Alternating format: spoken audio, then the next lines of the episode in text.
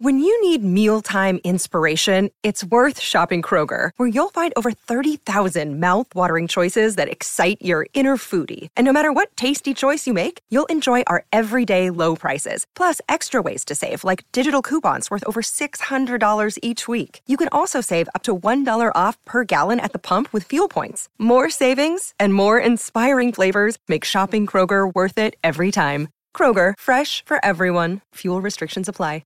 Another day is here, and you're ready for it. What to wear? Check. Breakfast, lunch, and dinner? Check. Planning for what's next and how to save for it? That's where Bank of America can help. For your financial to-dos, Bank of America has experts ready to help get you closer to your goals. Get started at one of our local financial centers or 24/7 in our mobile banking app. Find a location near you at bankofamerica.com/talktous. What would you like the power to do? Mobile banking requires downloading the app and is only available for select devices. Message and data rates may apply. Bank of America N.A., member FDIC.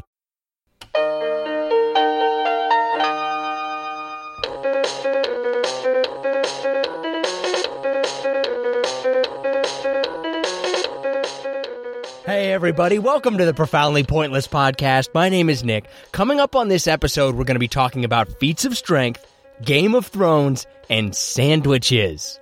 I did that 1,003-pound bench and put it back in the rack, and it felt awesome, it felt clean, and I was just waiting there, and I saw the three white lights come up, and it was a feeling unlike I've ever had before. I blend up chicken, and that's about 90% of my food intake. In training, I have some apparatuses made where I can set the weight down before it crushes me and wiggle my way out. I remember this distinctively because she threatened me and said if I did not kiss her, she would have her two older brothers beat me up after school that day. Have you ever had any eye jealousy? Have you looked into my eyes and thought, I wish I had his eyes? No, I've never looked into your eyes and wished that I have had your eyes. No, that's never happened. You sure? Yes. Now your calves, maybe. I want to meet the person. If anybody in our audience has ever just looked at a vending machine egg salad sandwich and thought, you know what? That's what I want to spend my $3.50 on. I want to thank you guys so much for joining us. If you get a chance, like, download, subscribe, share. We really appreciate it. It really helps us out. Two things that I've always been really fascinated by are who's the best at something and what are people really capable of? Who's the toughest person in the world? Who's the fastest? Who's the strongest? Our first guest can claim one of those titles. He's a power lifter. He's a world record holder, and he is one of, if not the strongest person in the world. This is Blaine Sumner. When did you realize that you were strong? Not as early as most people would think. When I was a freshman in high school, I was about 6 foot, 145 pounds. And about my sophomore year in high school, I really started to fall in love with lifting. So junior and senior year, I really got after it and graduated about 260 pounds from high school. And it was at that point I knew I was strong, but it took a lot of years of dedicated work to get world-class strong. What's the difference for somebody who doesn't necessarily know between somebody who's strong at your local gym and somebody like you, somebody world-class strong? It's just a whole different world out there. I'd say most of the world-class strong people don't train in commercial gyms, so there's a whole nother level of strength athletes that tends to train outside of commercial gyms that most people would see. Your biggest lifts, like what are we talking in terms of like squat and deadlift and bench press and that kind of stuff? So my squat is 1,113 pounds, which is a world record. You're kidding me. My bench, like we're 1,000 pounds. Like 1,000 freaking pounds. 1,100 on the squat, 1,113. That's unbelievable to me. I mean, man, like I put up 205 and I feel like I'm having a really good day. It's all just different goals, though. What was your deadlift and your bench press? So my bench press is 1,003 pounds, which I just did a week ago at the Arnold Sports Festival. That was probably the biggest lift of my life, the most exciting. And then my best deadlift is 817 pounds. Wow, that's incredible, man. I mean, that's just – well, okay. Like for people who aren't too familiar with you, your height and weight, like you're – how big are you? I'm 6'3" and 400 pounds. Is that pretty big for a guy that's lifting that amount of weight, or is that average, or what's that? Yeah, it's definitely on the upper end. I mean, the strongest of the strong guys in the world are all pushing close to 400 pounds. Were you always pretty big, or you have to basically be that big to lift that amount of weight? Yeah, definitely have to be this big to move that kind of weight for sure. Just in terms of why do you have to be that big? Just because you're carrying so much muscle, or because like your joints and bones and stuff won't support it? Yeah, both. So to move loads that heavy, it's obviously a lot of stress on the joints. So the more meat you can pack around your joints, the bigger you can get your hips, your knees, your waist. All of that is required to support that kind of weight. I saw the video of you on Instagram setting that record. What was that lift like for you? It was unreal. There's three judges in powerlifting, for those that don't know, and after you complete a lift, two of the three judges have to say that it was a good lift, and there's a lot of small technical things that they can turn a lift down for. So I did that 1,003-pound bench and put it back in the rack, and it felt awesome. It felt clean, and I was just waiting there, and I saw the three white lights come up, and it was a feeling unlike I've ever had before.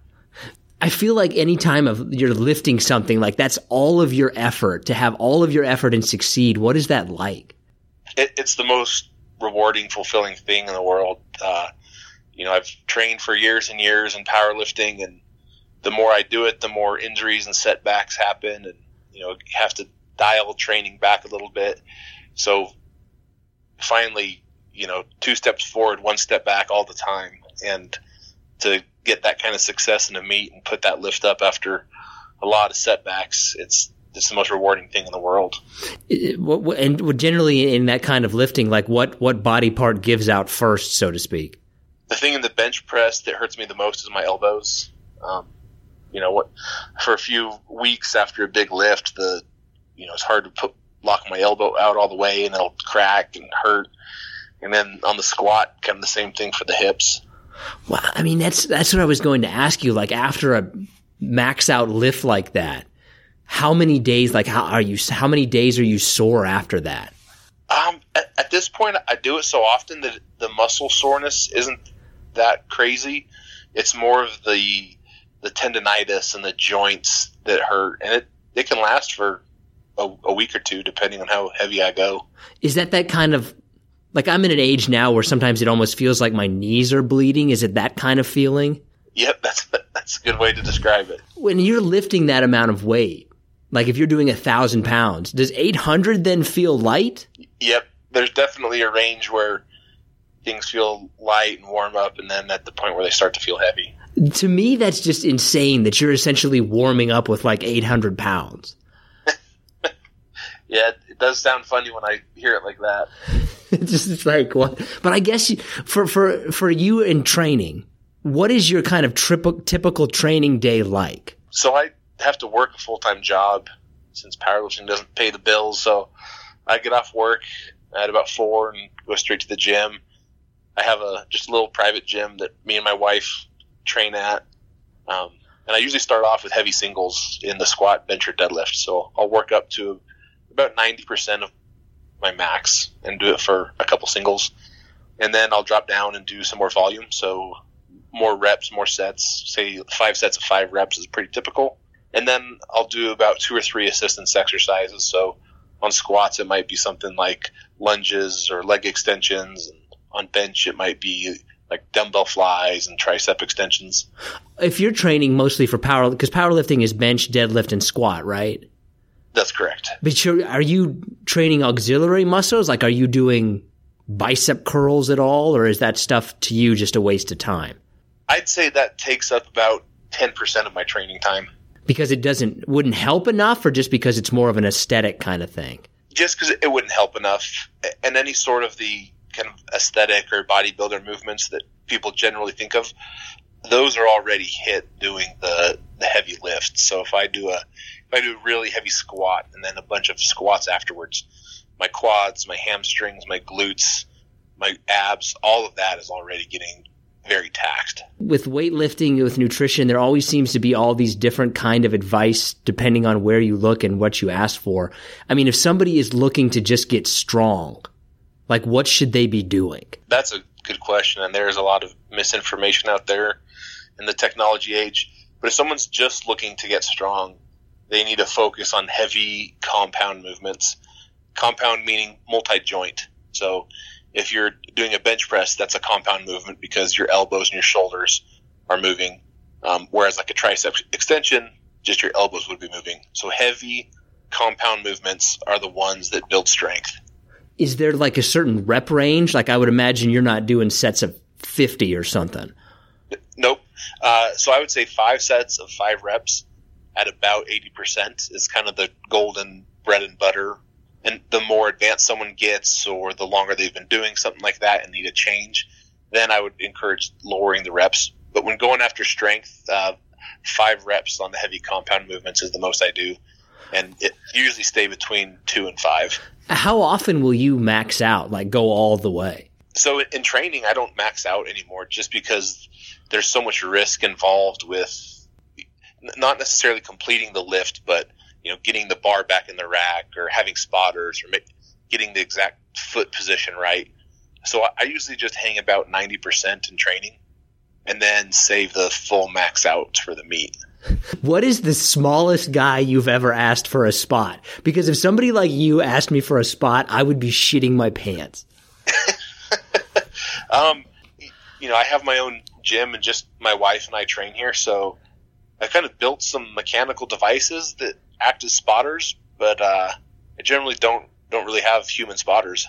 Yeah, that would be a little bit like, hey, man, give me a spot real quick. Where I would be a little bit like, I think you need someone more qualified than me on that one. You said you were around 400, right? Yep. So what are you eating like in a day? I mean, how hard is it to train as much as you do, weigh that much, and basically get enough food to maintain that? It's extremely hard. I mean, it's very hard. Fortunately, I've found some really efficient ways. If you go around the Instagram profile a little bit more, you would see the chicken shakes, and that's kind of what I'm also known for. But I blend up chicken, and that's about 90% of my food intake. You're just straight blending chicken and drinking it? Yep. No, like, do you put any seasoning in it or anything like that?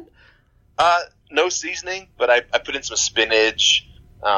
Some beef broth, sometimes some rice, but I drink about 90% of my calories. I would imagine just for time purposes, you would have to do that. Yep, that's exactly right. Do you need a special blender to blend chicken? Do I know nothing about blending things? I did buy a high-end blender. The Walmart ones don't usually cut it just because the higher-end ones almost puree it. It's almost like a liquid form. They blend it up so well. Oh, now do you do it frozen or do you thaw it out first? Yep, I thaw it out and I cook it. For some reason, I think of Superman when I thought of this question, but in the sense, like, is it a pain in the butt to be that strong? Like, you can't just go up somebody and give them a big hug or anything, can you? That's a good question. You know, I kind of knock my shoulders on doorways a lot more often than I think. You got to be careful when you're shaking people's hands, but it break chairs a lot, but you get used to it. How long ago has it been since you broke a chair? Oh, probably 3 weeks ago.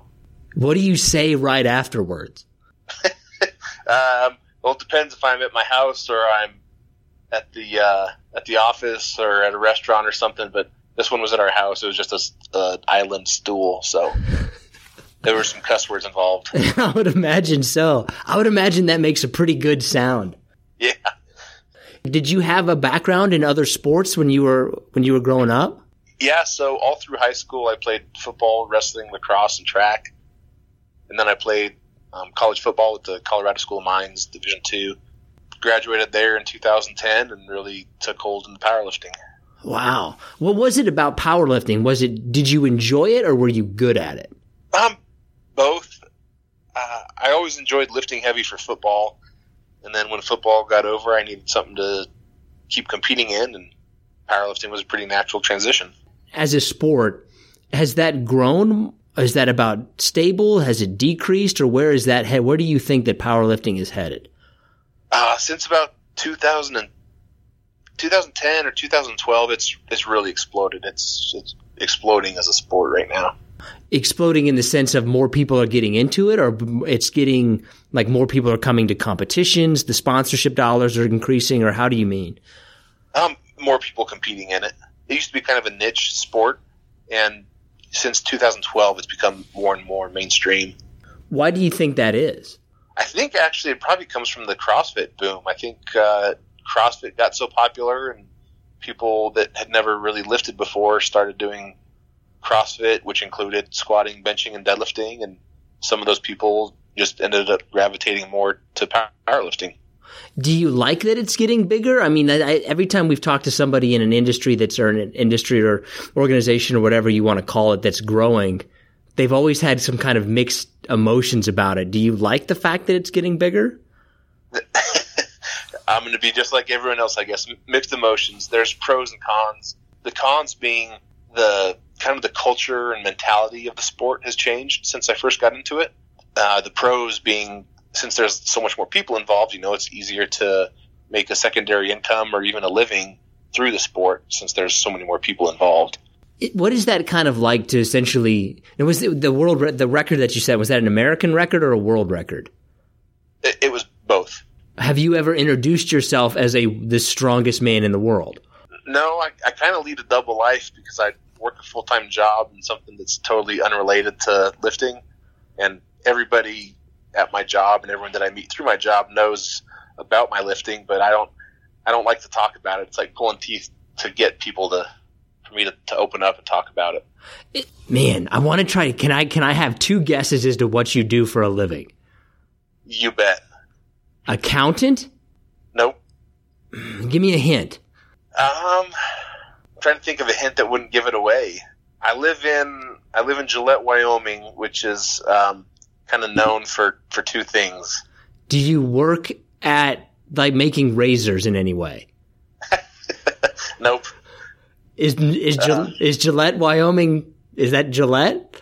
No, it's not the razor Gillette. For some reason, I'm imagining this big, giant, strong guy like doing tax forms or something. So I'm a petroleum engineer by degree. And I currently work as a completions foreman up in Gillette. What is it? I know a lot of people who are in the bodybuilding fitness industry who are engineers. There's a lot. I think that there's a very high correlation between engineers and working out. Why do you think that is? I think it's because the training and working out can be very analytical and programmatic. That's definitely one of the things I like about it. You write a program for yourself with sets and reps and percentages, and you do it, and you look at the results, and you kind of tinker and what worked, what didn't, and you change it and repeat it. So it's kind of like engineering. In terms of like when you do a workout, how far in advance do you plan it, or do you just go in there and wing it? I plan everything far out in advance. So whenever I start getting ready for my next competition, usually about 12 or 16 weeks out, I kind of write out my whole program. Oh, because you're trying to like peak strength, right? Yeah.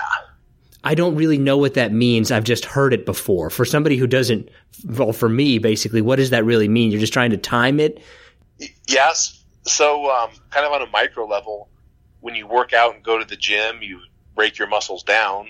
And when you eat and sleep and recover, that's actually when your muscles build up. So more on a macro scale, as you get close to a competition, you train your butt off and you're pushing your limits on strength and work capacity and how much you can do and really, really start to push the envelope. And then a few weeks out from your meet, you taper, so you start taking things easier.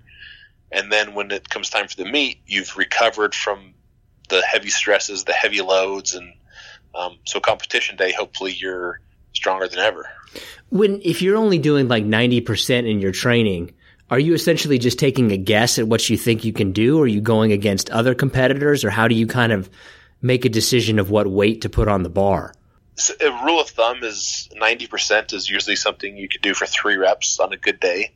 That kind of gives you a baseline, but I've been doing it so long that I know how things feel. I kind of know how I'm feeling that day, and it's not like my max is increase a ton every couple weeks. You know, it's a very, very slow and steady process. So it's easy to stay within the proper range. If let's say you could do 1,003 of something, like that was your max.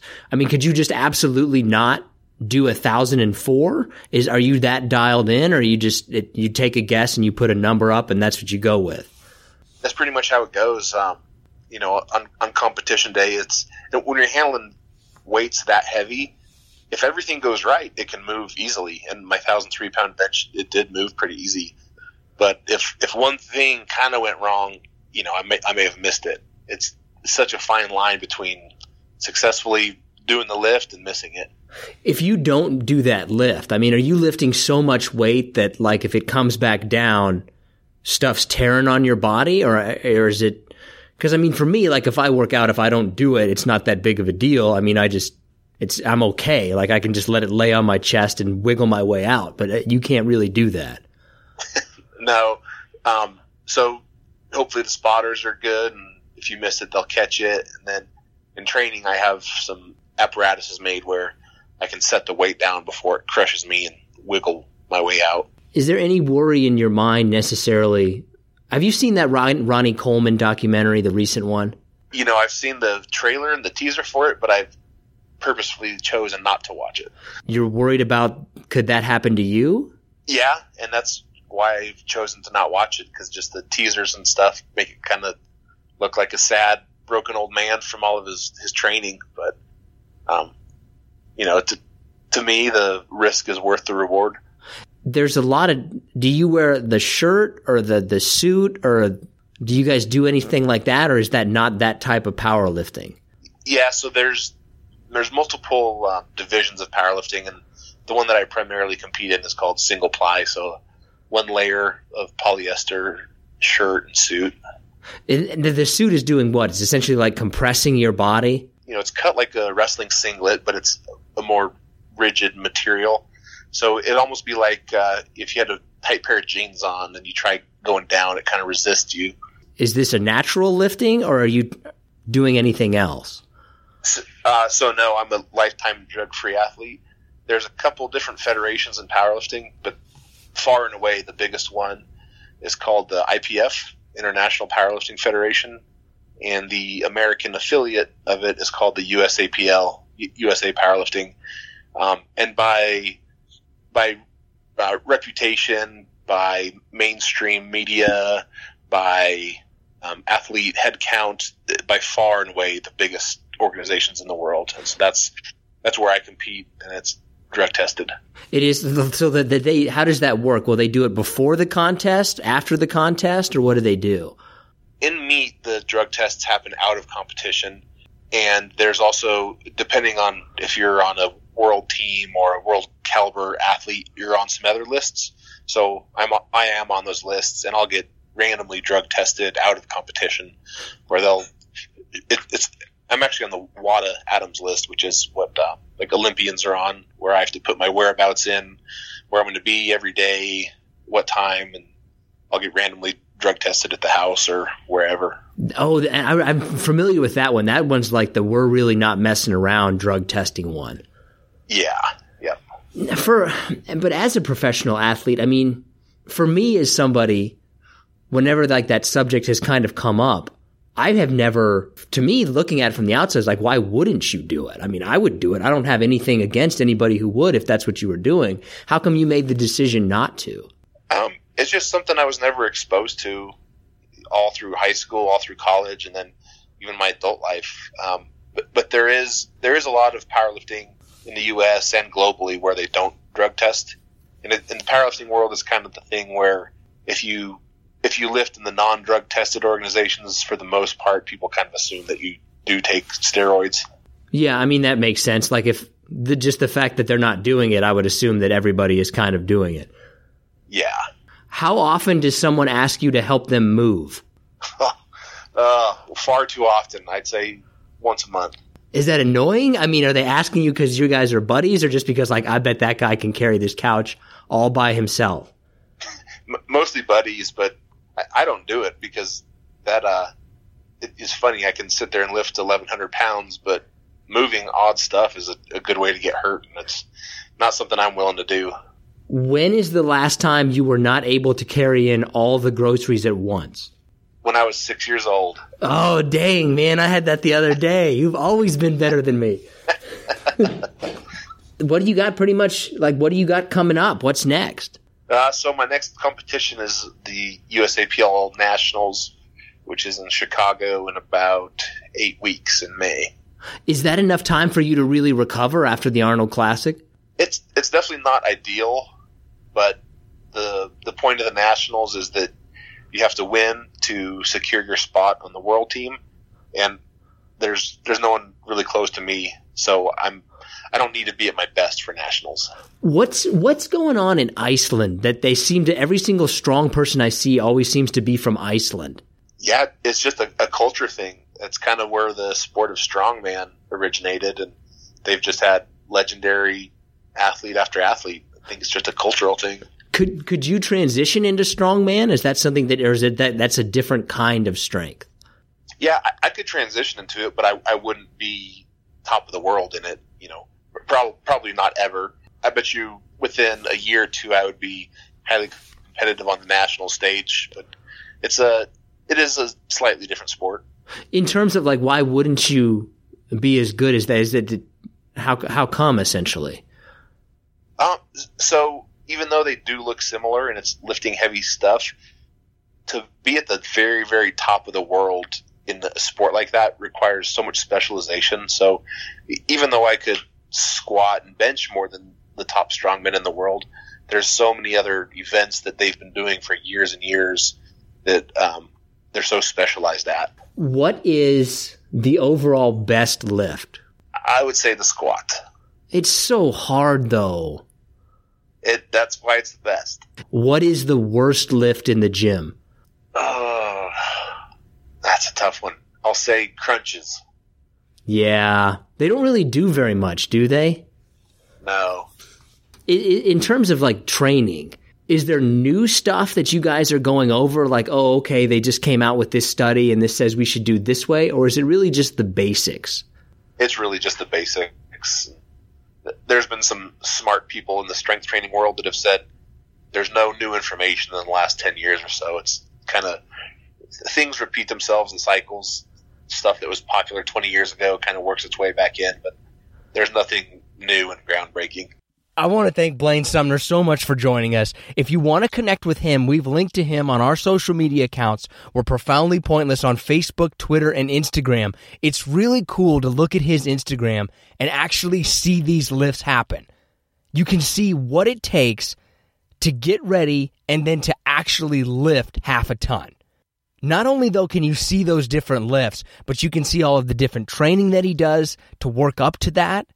And you can get some pretty good blended chicken shake recipes, something that I feel like we now have to at least try to see what that's like. Okay, now let's go ahead and give John Shull a call. And usually on this show, we do random animal facts. Random animal facts like, did you know that you can tell what kind of a mood a bison is in by the way that they swing their tail? Instead of that, though, we're going to bring in some different facts that I'm going to make up that are specifically designed to do nothing but basically irritate John Shull. Nicholas Targaryen. Hey! Wait a minute. Why would you consider me to be a Targaryen? And also, why did I say hey like that? That was a little much. I think you're really excited to talk to me, which I get, and I just feel like you'd be a Targaryen. Let's just put it that way. What do you feel like you would be? I mean, besides, obviously, Samwell Tarly. Well, at least I'm not his brother, Dickon Tarly, I guess. Poor Dickon.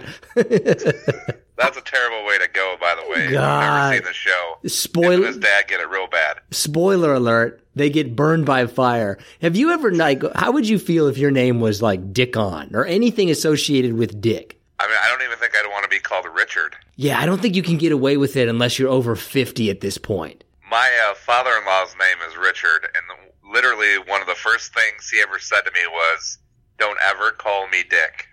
I had an Uncle Dick who was a dick, looking back on it in hindsight. Do you think that that's the worst? Do you think that's the worst name you can be named for being made fun of? Worst common name. I mean, that's pretty bad. I'm a common name, probably. I can't think of one off the top of my head that's worse. No, I really can't either. It's like, hey, Dick. Hey, Dick. Man, what a dick that guy was. It's basically, there's nothing that you can do. You've got to have pretty thick skin. I mean, I feel like if your parents are going to name you something like that, then automatically they've set you up for some kind of failure at some point in your life. At this point, it has to be a family name, right? Like, you're not going to have no other dicks in the family and just say, you know what, let's go ahead and add a dick to the family. You don't want to just add a dick. You definitely don't want to add any kind of dick to the family that's not expecting it. No, you don't. Did you know Paul Rudd and Jason Bateman are actually the same person? Is that the best you have? I don't think they're the same person. They're exactly the same person. Okay, explain, because I don't agree with that. What 1% of anything? Okay, here's how I would say that that's a factual statement. Think of a movie that has either Paul Rudd or Jason Bateman in it. Then are you absolutely sure that that's Paul Rudd and not Jason Bateman? I mean, do you think Jason Bateman could have done Ant-Man? Yeah, they're the same person. I don't think so. I would say Jason Biggs is like Jason Bateman. No, Jason Biggs, the guy from American Pie, is not like Jason Bateman at all. I mean, I would say that's more close than Paul Rudd. You're underestimating Paul Rudd's acting career. You're underestimating the likeliness or the similarities between Jason Bateman and Paul Rudd. To me, they're the same person. I'm thinking of Arrested Development. I don't know which one is in it, but to me, it doesn't even matter. I'm pretty sure Jason Bateman's in that one. It's actually Paul Rudd. That's what I mean. Paul Rudd's in Arrested Development? No, but this is my point. Like, you didn't even know the difference. You didn't know the difference. Where are you going with this? What do either of these two actors have to do with anything? No, we'll find out later. I mean, I don't think we have to rush it. What I do want to know is, why do you continually lie to and not respect our audience? If you're talking about the mustache challenge, is that what you're referring to? That is what I am referring to. The fact that you promised to spend 3 weeks growing a mustache and you have not done it. The fact that you promised that you would put out a YouTube video of you doing yo-yo tricks and actually put in some effort into it in a timely manner, and you did not do that. And the fact that you said that you would show us pics of your feet, which you claim are beautiful feet, and you have not done that. I just want to know, and I think the listeners want to know, why you don't show any respect for them. The yo-yo video was put out on time, so that's an incorrect statement. It was put out on time about a month after you were supposed to do it, and then said you set an arbitrary deadline and then barely met that. Well, I set the deadline and I made it, so technically that's an inaccurate statement on your behalf. The mustache challenge, you have no idea if I've shaved or not since I said that, nor have you asked me. I have actually asked you about it, and you sent me a picture of Shawn Michaels. Well, yeah, telling you to suck it, right? Yeah, which implies to me that you have not done it, nor will you do it. Well, fair enough. To me, that's me telling you to suck it, which is not a yes or a no. So, when that first came out, did you get what they were doing? Because I didn't really understand it at the time. I mean, I probably didn't really get it until they literally said, like, suck it. And then I was like, oh, I get it. Did you really get it, though? Because I don't think I was in an age where I, like, suck what? What are you talking about? It's like adding more dicks to the family, I guess. But did you really know what they were doing? Were you at an age where you're like, oh, they're talking about sucking that? I was probably just coming into that. So I would say probably not at first, but, you know, the more I watched it, the more I'm sure I caught on. While we're on this topic, do you want to tell us your most awkward sexual experience? No, not at all. And I don't think you should either. No, probably. I can tell you. Okay, what was your first kiss? I do remember that, actually. How crazy is that? I remember that because I was in the 4th grade. That doesn't count. I mean, your first real kiss, not your mom. Well, I don't remember, I guess, my first real kiss then. Okay, what was your first 4th grade kiss like? My 4th kiss grade? Yeah. So her name was Nicola Tisha, and she came up to me. Wait a minute, real quick. Is that one name, Nicola Tisha, or is that the first and last? That was the first and last name. Okay, all right. Mind you, I haven't talked to this girl in 20 years, so I hope to God she's not a listener. I remember this distinctively because she threatened me and said if I did not kiss her, she would have her two older brothers beat me up after school that day. So that was my first my first kiss was under duress and under the blanket of threats, I guess. Did you remember if your eyes were closed? No, I just remember I did it, and then I don't know. We you're so young. Relationships don't really count at that age. I mean, I think more importantly, the listeners want to know, what was your first kiss? My first kiss was quite the awkward experience. Explain, please. Listen, young me was an awkward man who went to a Catholic school. Did not know much of women folk. My first kiss, I believe, I was either in 8th grade or freshman in high school, first real kiss. And I remember she put her tongue in my mouth and I didn't know what was going on. So I used my tongue to push her tongue back out of my mouth, and she started laughing and walked away. So why, what has brought up the first kiss question? No, I just wondered. My real question for you is, do you think that you have ever tried at something like as absolutely as hard as you could? Every single ounce of effort you put into that thing. Can you say you've ever really tried as hard as you could? I would say there's probably been a handful of times, yes. Okay, name some examples. Sporting events. But even then, like, did you really, that was every single thing I could possibly put into this? I understand what you're saying. However, I think you can say two things about that. One is, I mean, do we even know what we're fully capable of as humans? I mean, what is 100% to somebody? Well, that's right? A question that I guess you try to find out, isn't it? I can tell you in all those instances that I thought I put forth the most effort, mostly good things came of it. So, I mean, that's a good question. I don't think we know, I don't think you know if you actually give all your effort towards something, even if you intend to. Outside of a sporting event, do you think you've ever done it? Like, I wanted this thing so bad and I tried as hard as I could. Well, I mean, I think, being married, being a father, you try your hardest, but, do you try 100% all the time? Who knows? I wouldn't say that me personally, I don't think I've ever pushed above 90. At anything ever in your entire life. I don't think that I could honestly look back on anything that I've ever done and say I tried as absolutely hard as I possibly could at that. I don't think that I could say that. Huh. And why do you think that is? I would say probably because the difference between the 90% and the 100% in the situations wouldn't really have mattered. So I gave it the college try and was like, all right. So my grandpa used to give this advice of try again, try one more time, and then quit. There's no reason to be a damn fool about it. And see, I was raised under the blanket of persistency. I'm not necessarily the most talented person by any means at anything, but I work pretty hard, which would require giving effort. So maybe you're just naturally gifted, and that's why you were like, you're like LeBron. You only have to give 30% every night. Well, I just don't think for me that much. I've never been in a situation where putting in that extra 10% of effort would have really made a difference, I don't think.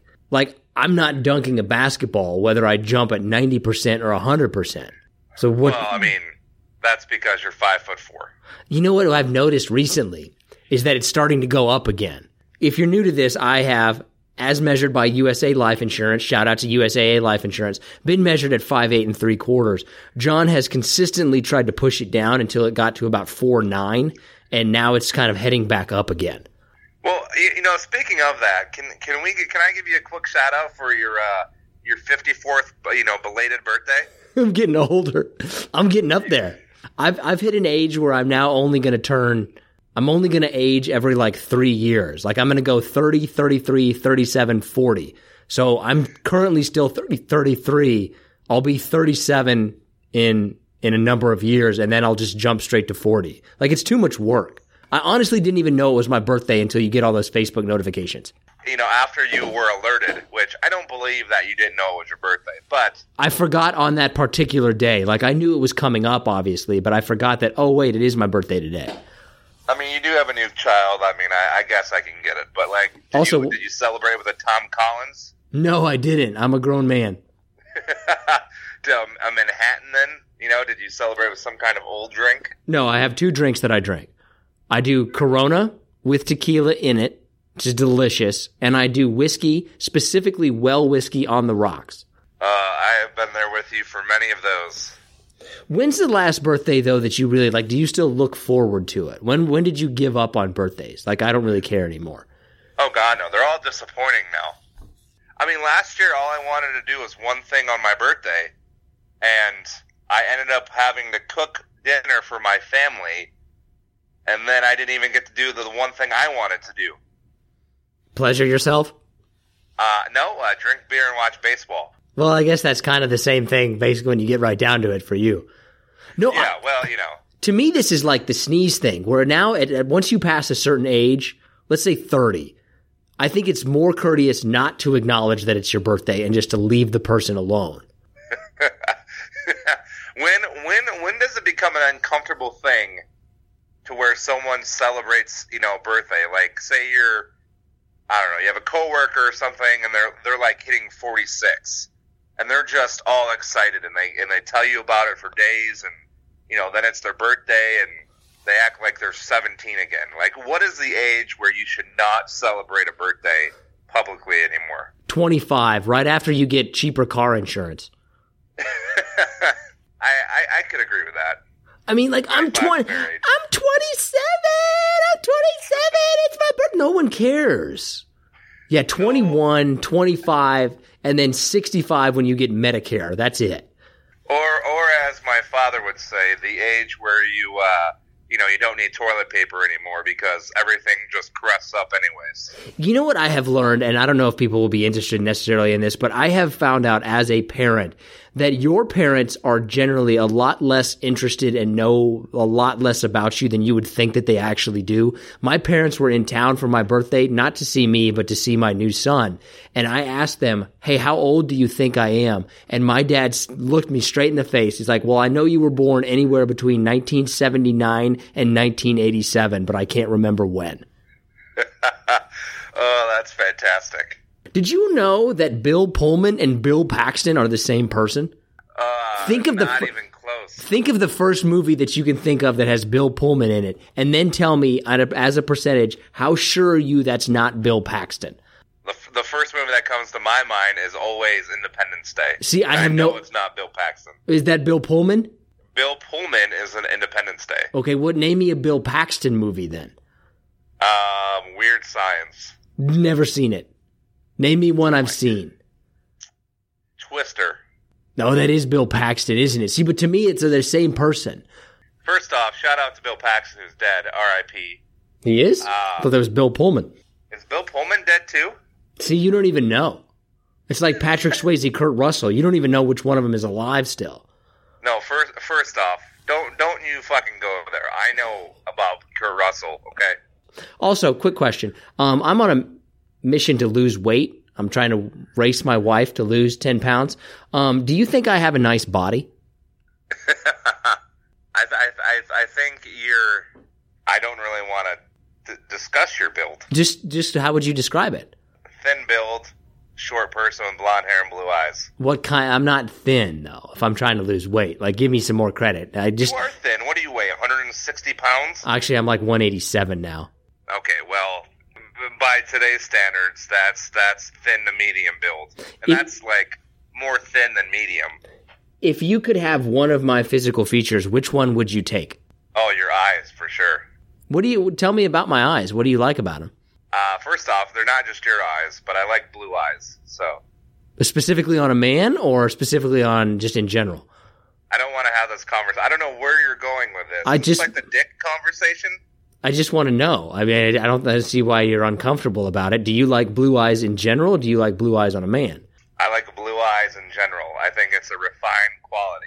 Have you ever had any eye jealousy? Have you looked into my eyes and thought, I wish I had his eyes? No, I've never looked into your eyes and wished that I've had your eyes. No, that's never happened. You sure? Yes. Now your calf, maybe. John's Fast Five. Pew, pew, pew, pew, pew, pew, pew, pew, pew, pew. John's Fast Five. Pew, pew, pew, pew, pew.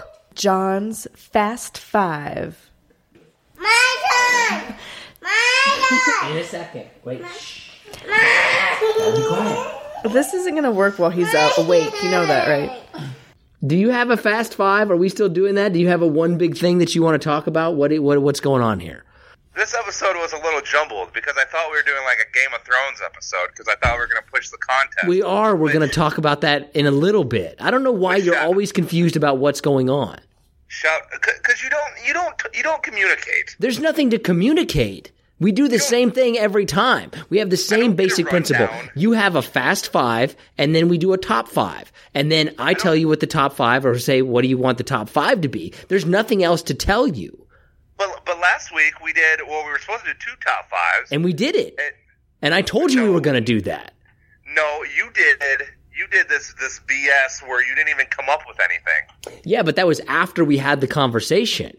You shouldn't have been confused as to what the plan is. I mean, the plan is always the same.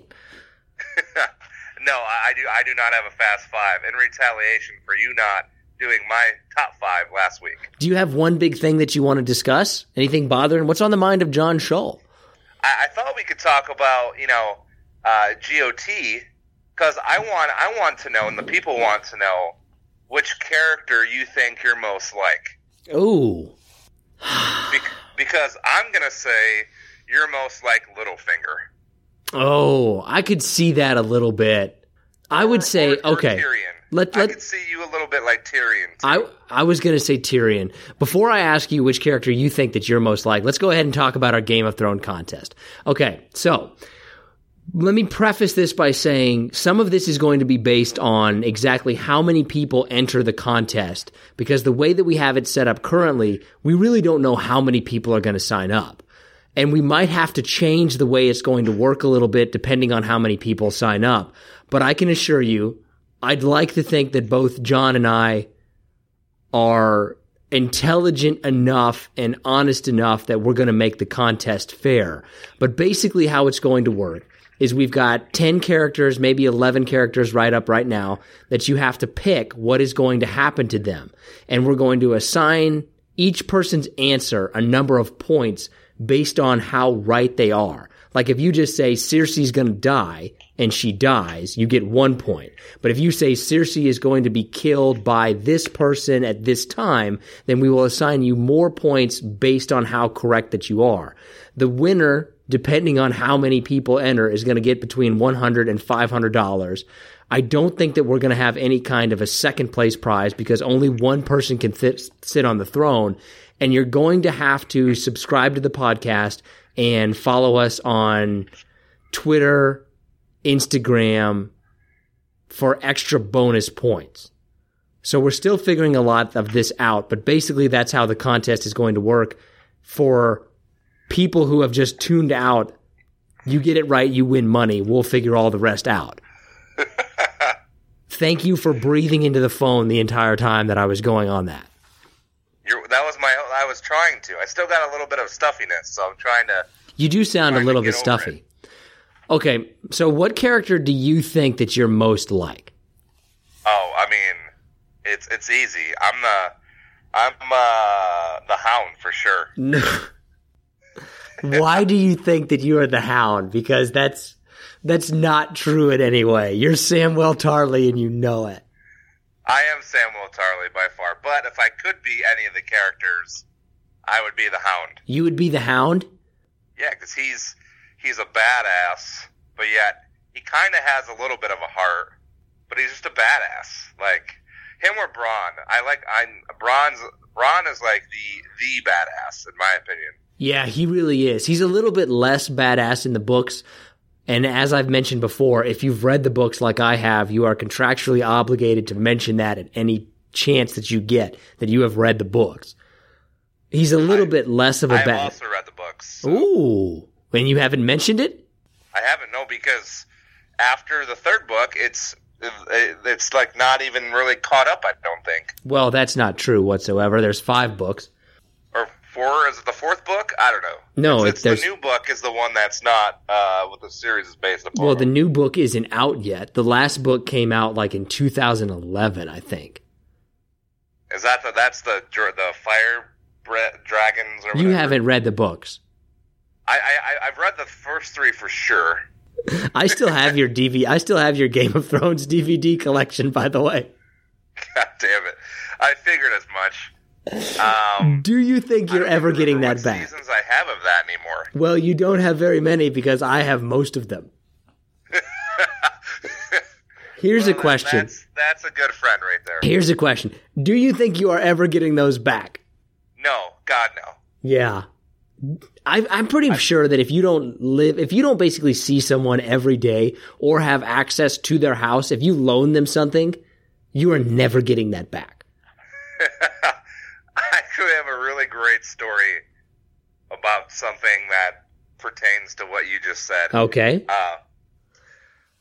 A friend of mine, whose name is Nick as well, had gone to Italy for like a 2-month school thing, and he let another one of my buddies stay at his apartment and live in it, you know, and do whatever. So I was over at the apartment one day visiting this friend, Nick's apartment, visiting a buddy of mine, and we were going to go out to the clubs.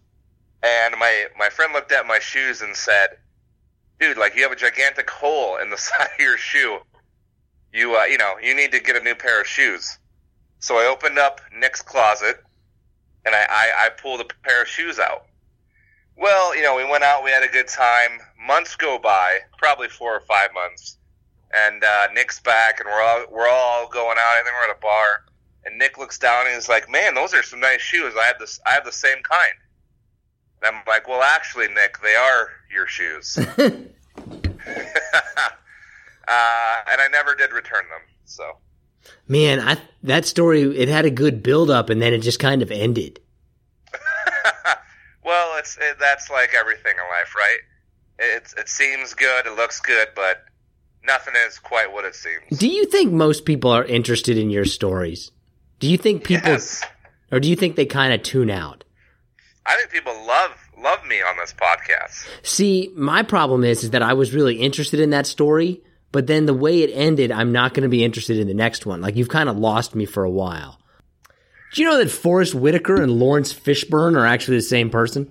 Not even close. God, you're getting worse every tandem you do. Which, name me a Lawrence Fishburne movie. Name me a Forrest Whitaker movie. Let's see, Forrest Whitaker, Rudy. He plays the janitor in Rudy. Okay. Lawrence Fishburne, The Matrix. I'm just envisioning the same guy. I feel like when they went to cast those roles, though, with all the other ones that I've mentioned, like, oh, we didn't get Bill Paxton. See if we can get Bill Pullman. Like, they just went right down the list. Like, if you can't get this one, you just get the other guy, and it's no big deal. Luke and Owen Wilson. They're brothers. Yeah, they're the same person. Your list should not include any siblings, because that's not fair. Well, my next one is Mary-Kate and Ashley Olsen. I would like to see the person who can look at an episode of Full House and say, okay, that's Mary-Kate, that's Ashley. And that person should also probably be in jail. There are people, I'm sure, that can pinpoint there's a lot of creepers out there. Yeah, that's what I mean. They should probably be in jail. Are you ready to get into our top 5? Only if... you have some kind of pre-made spot from Long John Silver's. I do not. I thought about, like, doing that. For people who don't pay attention. Fans now. But they're officially, like, basically they're our official, unofficial sponsor. Like, they're sponsoring us. They just don't know it. But, yes, I am ready to jump in to what should be a very fantastic top five. The reason that we bring up Long John Silver's is because John and I have long talked about Long John Silver's. Everything, I think, ever since the first episode, and we've always talked about them. And just this last week, we got into a long Twitter conversation with Long John Silver's. So shout out to Long John Silver's. If you ever want to sponsor us with hush puppies or anything else, just let us know. I feel like my top five, my number one, is a solid number one, but is going to be enraging. What's your number? So our top five this time is top five sandwiches. What do you got as number five? So I think my list is going to enrage you because I feel like, once again, I specialized most of my answers. Are you going to go with like prosciutto, like a grilled cheese with prosciutto or some kind of stupid thing like that? No, I mean, I kept it generic-ish. Okay. So, for instance, my number five is a fried bologna sandwich. I don't even know what bologna tastes like. I don't honestly know if I've ever had it. Well, that's your own fault. I'm sure it's a Midwest. Maybe it's just a Michigan thing. I have no idea. Yeah. But fried bologna, a minute on each side. Oh, it's so good. Wait a minute. What do you mean fried bologna and a minute on each side? That's not how you fry something. To fry something, you have to put it in a fryer. Are you talking about grilled? Whatever. It's just a terminology. No, it's not a terminology. It's incorrect. So which one is it? Is it? Here we go. Well, it's wrong. Is it fried or is it grilled? Because you're saying your top five is fried bologna, and you don't even know what fried bologna is. There is hot olive oil in the pan that is sizzling. It is not grilled. I don't think that's technically fried. I think it has to be in a fryer. What's your number five? I just want the answer to that question. Is it fried or is it grilled? Just to have you on the record. It's a fried bologna sandwich. Okay, my number five is a club specifically with bacon. I'm not. If it's without bacon, I'm not putting it at number five. Well, don't clubs have bacon on them anyways? Unclear. I feel like we couldn't have started this top five off any worse than we already have. Well, I think they charge you extra for the bacon, right? I don't know. I don't remember the last time I had a club sandwich. Which way you like your club sandwich cut? You like it cut in half? You like it cut in those weirdo triangles? Oh, it has to be triangles. Yeah, it has to be triangles. I agree. What's your number four? Peanut butter and jelly. That's way too out of the way. I don't know. It's going to depend on the rest of your list because I like the fact that you have it on there. But if I can add a little insert to that with banana in the middle. That's stupid. That's a zoo sandwich, I believe, technically. Can I tell you something about peanut butter and jelly sandwiches that might change your life? I think I already know what you're going to say, but I will reserve comments till after you say it. What do you think I'm going to say? Now I'm curious. That you mix the peanut butter and jelly before. Yep. Mix the peanut butter and jelly before, and I swear to you, it tastes so much different. I can tell you that somebody in my life saw a picture of your son doing that and said, "Oh my God, Nick's teaching his son the absolutely incorrect way to make a PB&J." No, that's not incorrect. That is the correct way. Anybody who thinks that that is the incorrect way has never done it, because if you mix the peanut butter and jelly together first, change your life. It'll change your life. If you grill it, ooh. All right, put it in your pants there, Sanderson. Come on. My number four is a patty melt. All right, I guarantee you don't even know what a patty melt is. Of course I know what a patty melt is. What is it? Have you ever been to Big Boy? No, I have not. Of course you haven't. The creators of the patty melt. You don't even know where the fuck it came from. Tell me the difference then between a patty melt and a cheeseburger. Isn't it just the bread? Yeah, it's basically one is a sandwich and one is just a bun. It's exactly the same fucking thing. Oh, got you, asshole. What's your number three? Corned beef. Wow. Oh, man, there's nothing better than a hunk of corned beef with some either coleslaw or sauerkraut with some pickles. That's a Reuben. Oh, it's delicious. That's a Reuben, by the way. It's not a corned beef sandwich. That's a Reuben. I mean, give or take, whatever. No, it's the wrong thing again. again, like, you challenged me on the patty melt, and I was correct. Yeah, you were. So you're 1 for 3. But yeah, you're correct on your stupid way of making a peanut butter and jelly, in which nobody does that. Nobody does it because they don't know about it. I'm trying to educate these people. That's what this podcast is about. My number 3 is a Cuban. Well, you know, your wife is Puerto Rican, so yeah, that makes sense. I mean, Cuba, Puerto Rico, two different places, but I mean, if you want to throw that generic thing out there, I guess that's okay. I mean, you might as well, right? You might as well. Might as well. I mean, what might as well difference anymore? Throw a little light cultural insensitivity into that one. But a Cuban, I feel like a Cuban, you've got to have a decent, you got to hit the right amount of mustard. Fuck, I'm getting hungry, man. You going to get you one strawberry? No, I actually have some lunch meat in the fridge I'm about to go tackle. Will you make it into a sandwich, or are you just going to eat it straight? I'll just eat it straight at this point. What kind of lunch meat you got? Shaved chicken breast and salami. Wow. That is an interesting combination. It very well is. When you take the salami, do you try to take a little bit of it in your mouth and then bite it off, or do you try to take the whole thing in your mouth? I just go for it all. I stick it all in there. Not even a bite. I like to just, slide it in. Have you gotten better at it with practice? Yeah, lots of practice, actually. I've had lots of salami in my life, so. We know what we like. We know what we like. What's your number 2? BLT. I don't think that cuts it, man, because it's really just bacon, lettuce, and tomato. You're just eating bacon. I don't see why why wouldn't you just add something else onto that, and it's essentially a club sandwich. Like, a club is just superior to BLT. So here's the key to a good BLT is it's the mayonnaise that's on the bread. Okay. I would agree with that in the sense that it's some cracked pepper mayonnaise, or maybe put some jalapenos on there as well. Ooh, that's disgusting. It's delicious. I would agree with you on the Cuban. Like, if you can get the right amount of mustard on there, it can be really good. But it's hard to do it. It is. I mean, it's like salami, right? It takes a certain kind of practice and skill level. My number 2 is meatball. It's pretty generic. What do you mean it's pretty generic?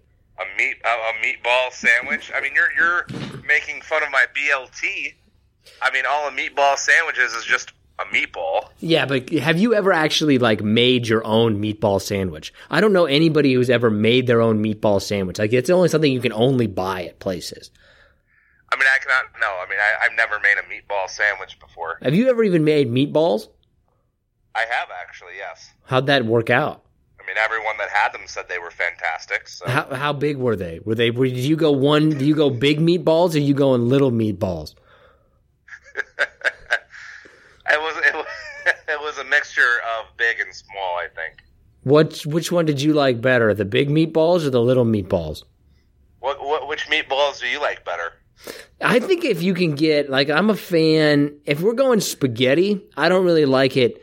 I don't really like having big Italian meatballs, right? I don't like big Italian meatballs. I'm going to want littler Italian meatballs if I'm eating spaghetti.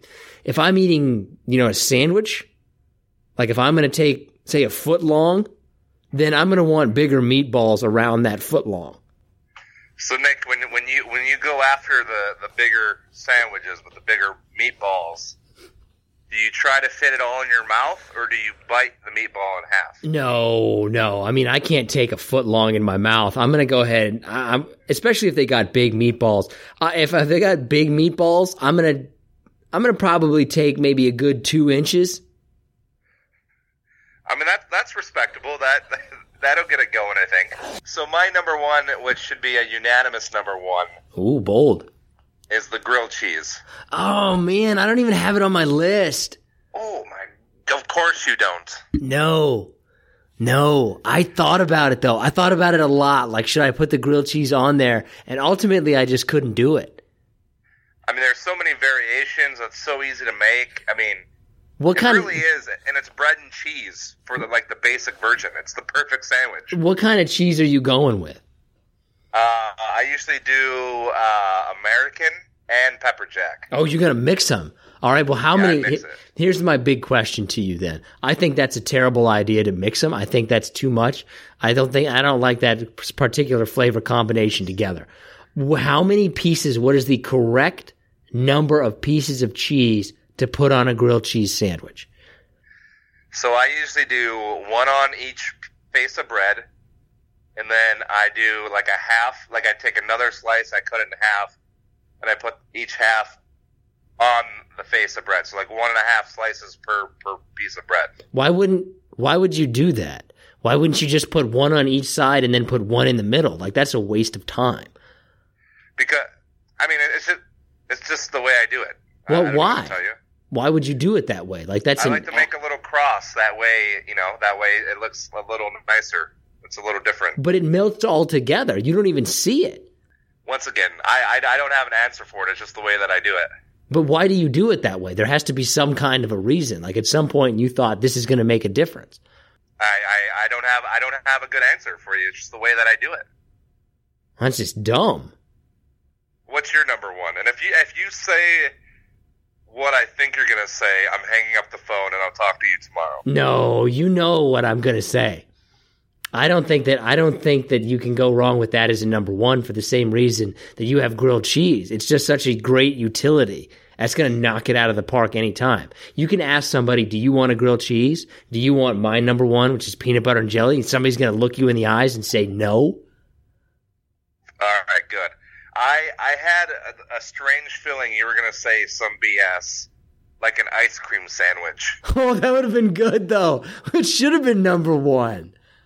Or something, and then I was going to hang up the phone. How do you feel about single meat sandwiches? Like, if we're talking about just a ham sandwich, just a turkey sandwich, just a chicken sandwich. See, to me, it's not necessarily about just one meat. It's how much meat is there. Yeah, I agree. You've got to really load up. I think if you're going to have a good sandwich, you got to have a big sandwich. If you're going to go like in terms of inches, how many inches, how much girth are you wanting on your sandwich? I mean, if at least, you know, at least 4 inches. You're going to go a 4-inch sandwich? Like, think about how big, actually, wait a minute. No, that's a decent sized sandwich. That's quite big.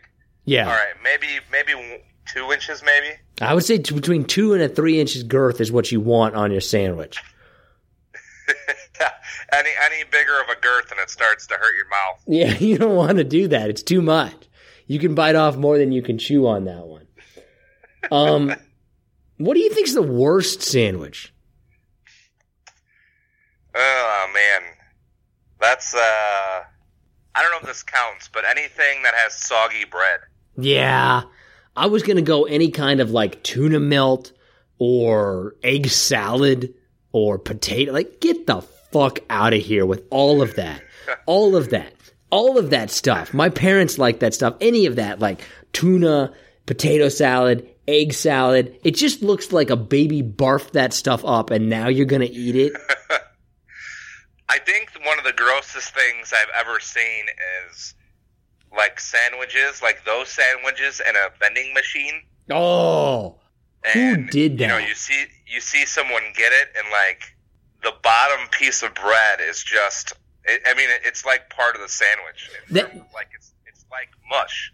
That is a bold move to get egg salad sandwich out of a vending machine. Like, you're just fucking asking for it.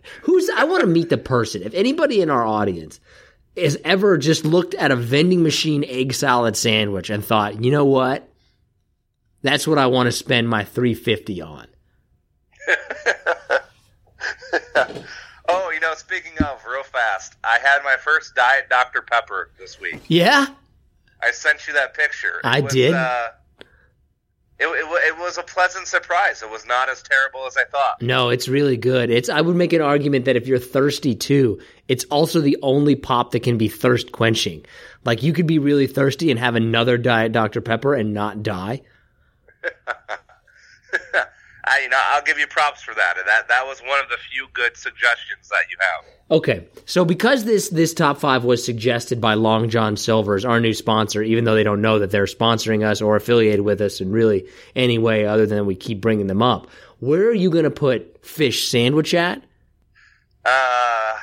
It's not my top 10, but I guess I guess top 20. Yeah, you got to be in a mood for a fish sandwich. I feel like you have to be. I could go as high as 7. Okay, that's going to go ahead and do it for this episode of the Profoundly Pointless Podcast. If you get a chance again, like, download, subscribe, share. We really appreciate it. It really helps us out. I want to touch again really quickly on this contest that we have coming up. So the prize is basically going to be between $100 and $500, and all you have to do is just tell us what you think is going to happen in Game of Thrones. I'm a pretty big theory guy, so I really can't wait to see what is actually going to happen. All you have to do to enter the contest is follow us. Well, you don't even have to do that. The only thing you actually have to do to enter the contest is go to the website and fill out the form. If you want to win bonus points, though, subscribe to us wherever you're listening to podcasts. You may have already done that, I just realized. Follow us on Twitter, follow us on Instagram, and you get bonus points for that. Coming up on the next couple of episodes, I don't know. We're just got a lot of interesting things that are out there. We're just going to see what happens. Seeking the truth never gets old. Introducing June's Journey, the free-to-play mobile game that will immerse you in a thrilling murder mystery. Join June Parker as she uncovers hidden objects and clues to solve her sister's death in a beautifully illustrated world set in the roaring 20s. With new chapters added every week, the excitement never ends. Download June's Journey now on your Android or iOS device, or play on PC through Facebook Games.